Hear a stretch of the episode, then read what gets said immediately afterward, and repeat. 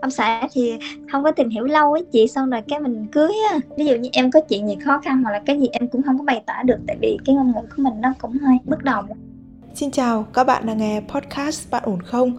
Nơi bạn được giải bày những bất ổn, được lắng nghe, được học hỏi từ chính trải nghiệm của người trong cuộc. Nhưng mà trước đó, đó thì em cũng có quen với một người mà cũng có gia, gia đình nhưng mà cũng 7 năm, cũng lớn hơn mình tới 20 tuổi lần đó chị. Cái sau này các em mới liên lạc lại thì cái người đó nó, thì cũng vợ mới mất sau đợt Covid này nè chị em thì lục đục bên này cái người đó, nó nói là nếu mà về với anh thì anh hứa lo cho em, lo hết cho em vậy đó chị Hy vọng những câu chuyện mà mỗi một nhân vật trong podcast Bạn ổn không đã trải qua cũng chính là những thứ mà bạn cần ở đâu đó trong một vài giai đoạn hay là một vài khoảnh khắc của cuộc đời.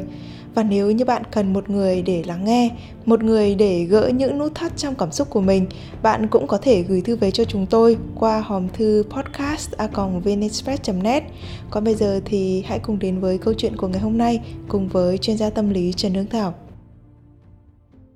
Em năm nay là được 38 tuổi mà em đang sống ở Hàn Quốc đây. Câu chuyện của em là em muốn được chị đưa ra kế hoạch quyết cho em á. Em cũng có chồng ở bên đây rồi cũng có được hai bé rồi hai bé gái rồi một bé thì 9 tuổi rồi một bé 7 tuổi. Nhưng mà sống thì thấy giống như dạng như nó bất đồng ngôn ngữ đó. Nói chung là nó không có thấu hiểu rồi nó cũng cãi vã rồi cũng nhiều lần. Em cũng muốn với anh Trang là ly hôn vậy đó chị. Thì em phải gọi ông xã mình ấy làm sao mà lấy nhau?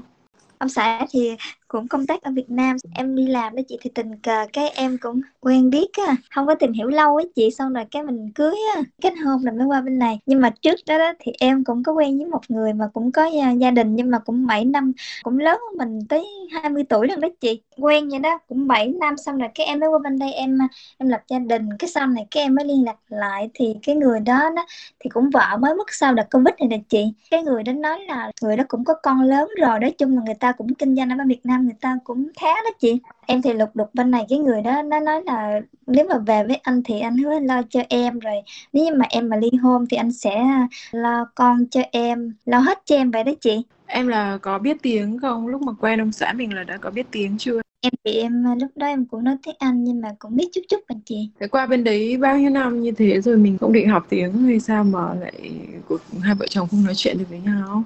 Em sinh em bé xong rồi cái em đi làm chị em lo đi làm á em ít cái đầu tư vô cái việc học á chị Thảo. Ông xã mình thì tính tình thế nào? Ông xã em thì ổng làm nghề máy móc sửa chữa nên cho cọc tính đó chị Thảo. Nói chung là tại vì mình có nhiều khi bất đồng ngôn ngữ rồi không có hiểu không có thấu hiểu nhau thì thường nghe đó nó cũng xung đột nhưng mà em thì cũng nóng vậy.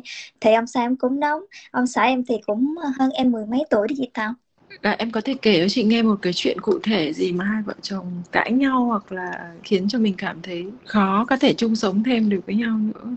Chứ em thấy như là nó không có đồng theo quan điểm á. Ví dụ như mình đi làm phải không chị? Ông không thích cho em đi làm ông kêu em là phải đi học đi. Ví dụ như đi học đại học đi học cái này học gì để cho mà mình làm lương nó cao hơn cái chị Thảo. Còn ừ. không nó không có cho em cái tiền mà chợ hàng ngày vậy đó.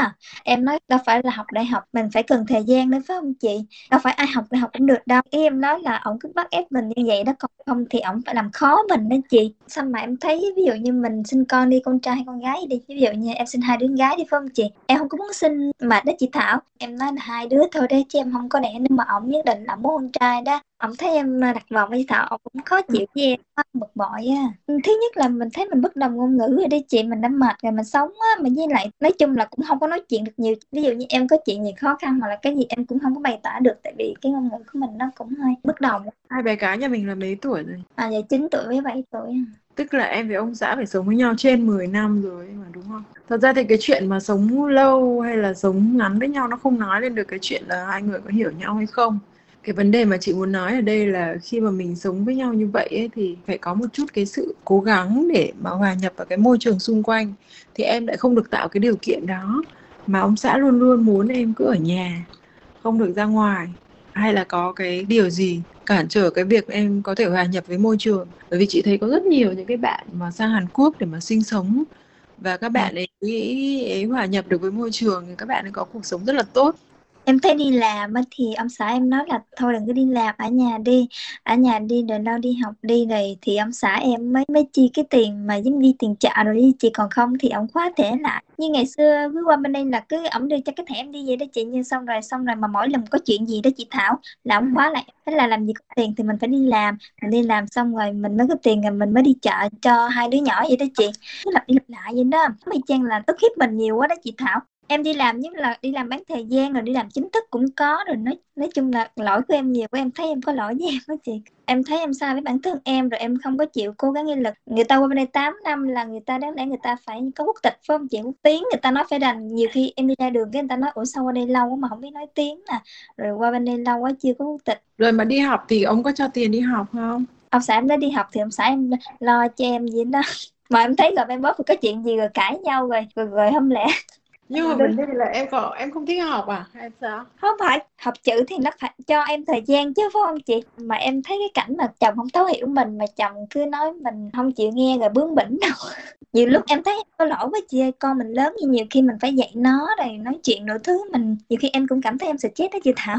Mình phải giao tiếp với con mình rồi mình phải giao tiếp với chồng bé em thì nó được tiếng hàn thôi chị tức là mẹ ở nhà với con suốt như thế mà con không chịu nói tiếng Việt luôn. Tiếng Việt thì nói được chút chút ví dụ như là chào rồi cảm ơn rồi mẹ ơi ba ơi. Hồi xưa lúc mà em đang đi học trước khi em đi lấy chồng là đang học gì nhỉ? Em học trung cấp rồi ừ, có em học cũng cao đẳng mà em học dễ dàng rồi em khó quá rồi em vừa nghĩ đấy là cái cái chuyên ngành mình học là gì? Em học về bên khách sạn bên lễ tân đó chị thông qua những cái gì em kể thì chị thấy là ông cũng khá là thương em đó chứ. Có vẻ lo cho em rồi cũng có cho em này nọ các thứ đi cho đi học này kia này Ông, ông muốn em ấy học như vậy để sau này là làm một cái công việc nó cần chân tay làm công nhân. Nói chung là mình học và mình cũng đi dịch hay là đi làm cái gì đó chị cũng văn phòng. Nhưng mà nhưng mà thời gian phải đầu tư thời gian. Tức là chồng mình không muốn mình làm việc công việc chân tay. Thế thì là ý của anh ấy cũng là ý tốt đấy chứ để cho em đỡ vất vả nhưng mà trong hôn nhân đó chị làm sao mà để cho mình đừng có lục đục lục đục rồi nó nó nó nó để hai hai người hiểu nhau. Chị thường sao em thấy nó giữ khoảng cách nó xa khoảng cách. Ví dụ em thấy em không nói chuyện được nhiều với chồng em em thấy như nó cũng có một cái khoảng cách xa đó. Thế cho nên mới nói là ngôn ngữ quan trọng không? Khi mà em nói người ta không hiểu là dễ nổi cáo lắm chứ. Cũng có anh chị. Hay ừ, ừ, ừ, đấy đấy là vấn đề thật ra thì chồng em cũng có cái không đúng, đấy là anh lại đi kiểm soát em bằng tiền rồi khóa thẻ rồi này nọ các thứ. Nhưng cái mục tiêu của anh rất rõ ràng trong cái chuyện này. Thế là anh nói là nếu như em không chịu học thì anh ấy sẽ khóa thẻ. Nhưng mà chị thấy là có một cái mà nó lo nghĩ về phía phần em và tốt cho em, là cái chuyện là anh ép em đi học đúng rồi chị. Anh ấy nói là nếu mà đi làm á, thì tiền tiêu dùng thì tự mà lo đi.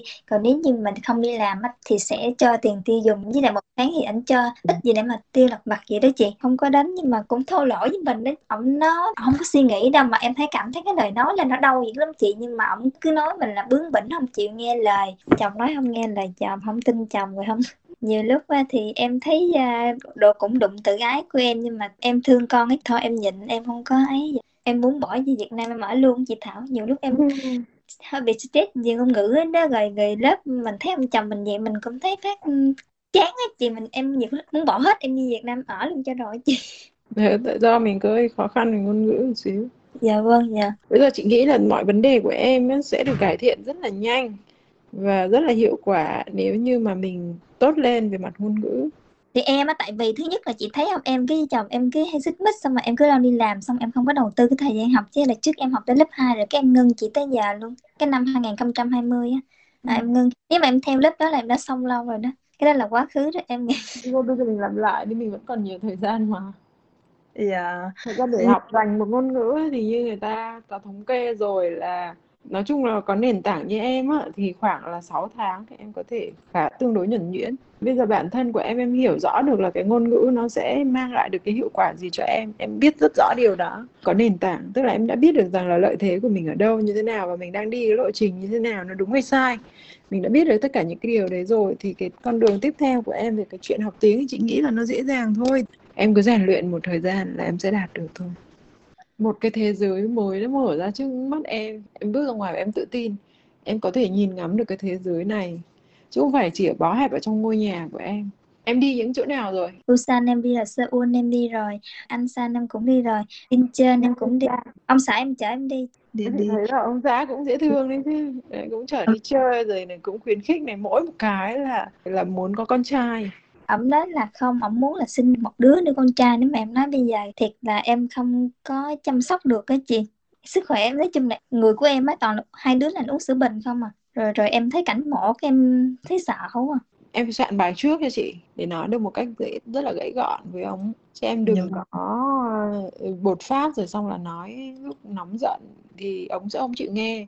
Để mình cố gắng đây lại lại còn là vợ chồng với nhau nữa tâm sự thủ thỉ nói nhẹ nhàng. Thì khi mà anh là cái người trí thức như vậy ấy, thì những cái lời, lời phân tích của mình hoặc là cái lý lẽ của mình anh sẽ hiểu được anh sẽ không quá cố chấp. Quan trọng là cái cách nói của mình như thế nào thôi em. Thỏa thuận khéo với người ta.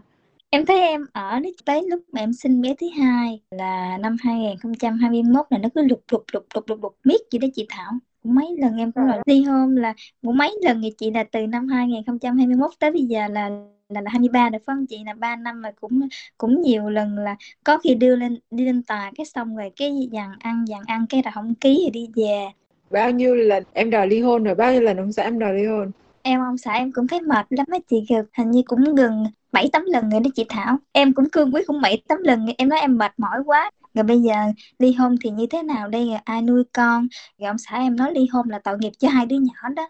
Có biết là tội nghiệp cho hai đứa nhỏ không không có tội nghiệp cho tôi với cô mà tội nghiệp cho hai đứa nhỏ. Nhưng mà em cảm thấy chị Thảo ở mà phải hạnh phúc không? Chị Thảo ở mà hai vợ chồng mà nó không hạnh phúc mà cứ lục lục lục như vậy thì biết là tội cho con rồi nhưng mà mình thấy mình khổ mình hơn chị. Tất nhiên là chị không ở trong hoàn cảnh của em và trong những cái cảm xúc của em và chính cái thời điểm đó thì chị không cảm nhận được cái cảm xúc của em lúc đó. Nhưng mà dựa trên cái tổng thể của câu chuyện ấy thì chị đang thấy là ông xã của em tương đối có thể chấp nhận được anh sẵn sàng cho em đi du lịch này sẵn sàng đưa em đi học này chỉ khi nào mà hai vợ chồng không thỏa thuận được một cái điều gì đấy thì anh ấy cắt kinh tế của em. Tuy nhiên vẫn để cho em đi làm chứ không phải là nhốt em ở trong nhà. Ông xã của em đang cố gắng tìm mọi cách để cho em cải thiện bản thân mình theo hướng tốt lên xong rồi sau này cái em liên lạc với cái người bồ cũ của em ở chị Thảo bên Việt Nam á cũng có con lớn rồi nha chị Thảo một đứa thì nó cũng đi du học rồi.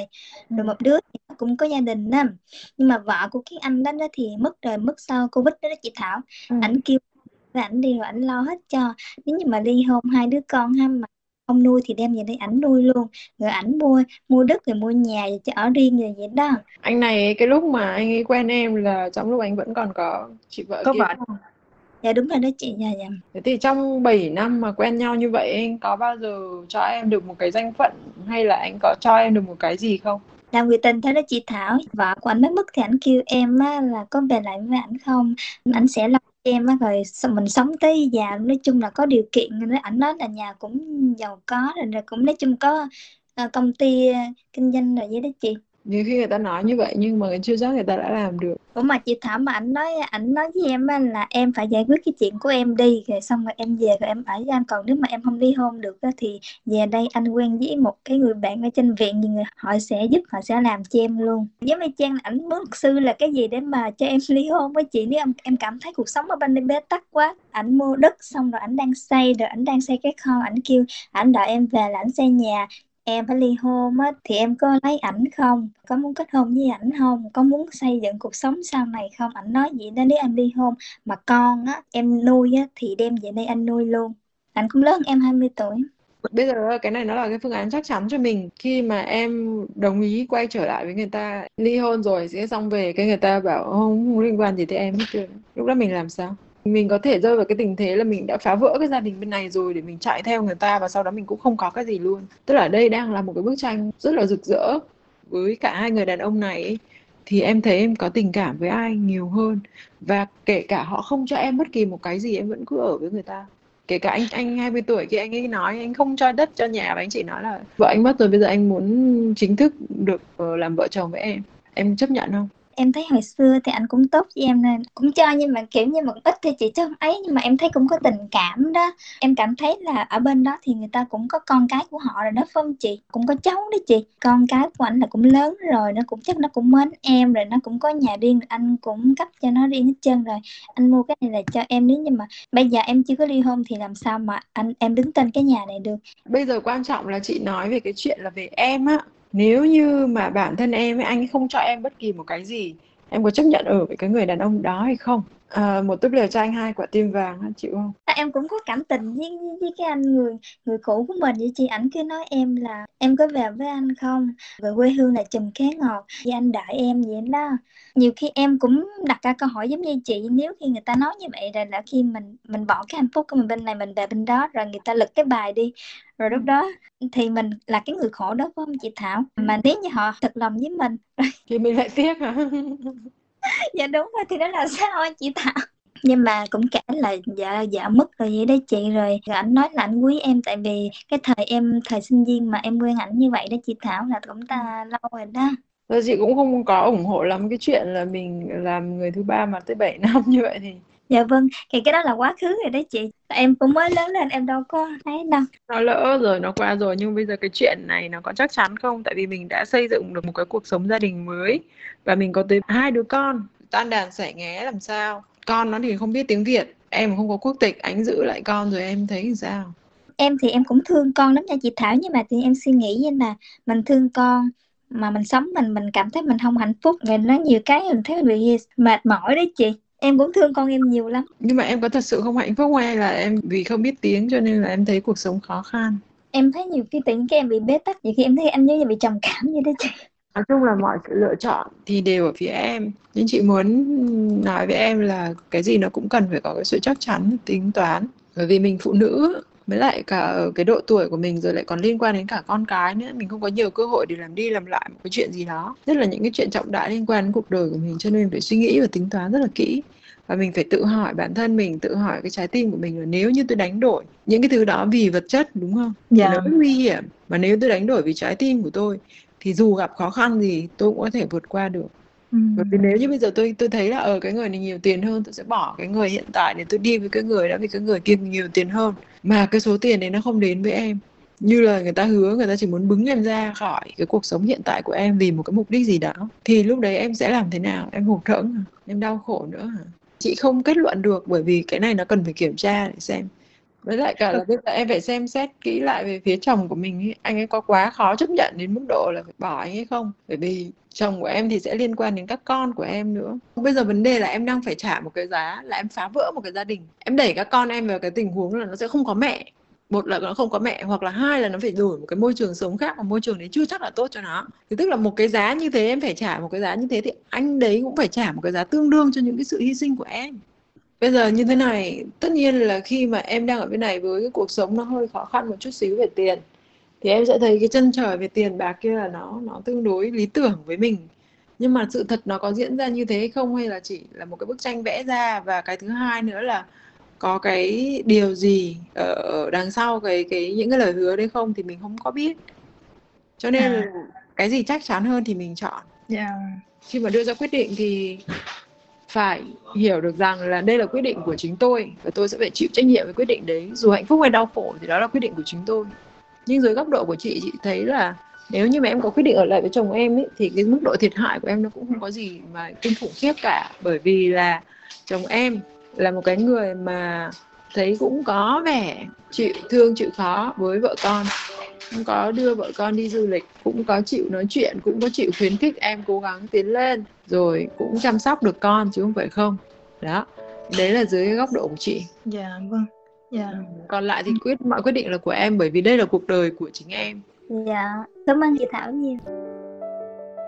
Vâng, các bạn thân mến, có không ít những phụ nữ lấy chồng ngoại quốc đã liên hệ với chúng mình trong một sự băn khoăn rất là lớn rằng mình có nên quay về quê hương không khi mình không hạnh phúc bởi vì khi đến một đất nước khác, sống trong một nền văn hóa khác, những mâu thuẫn sẽ trở nên nặng nề hơn rất là nhiều so với khi sống tại chính quê hương mình. Biết được điều này thì mình nghĩ là sẽ có những cái sự cảm thông hơn nhất định cho nhân vật của chương trình ngày hôm nay và cho cả những người cùng cảnh ngộ, dù họ có quyết định như thế nào thì mình cũng nghĩ đó là sự đánh đổi và nỗ lực rất là nhiều rồi. Hy vọng là các bạn sẽ không hối tiếc vì những lựa chọn của mình. Còn nếu như bạn có những trăn trở, những bất ổn không thể nói với ai, bạn cũng có thể gửi thư về cho chúng tôi qua hòm thư podcast net để được chuyên gia của chương trình lắng nghe và hỗ trợ nhé. Còn bây giờ thì Nguyễn Hằng xin phép được khép lại chương trình của chúng ta ngày hôm nay tại đây. Xin chào và hẹn gặp lại các bạn trong những chương trình sau.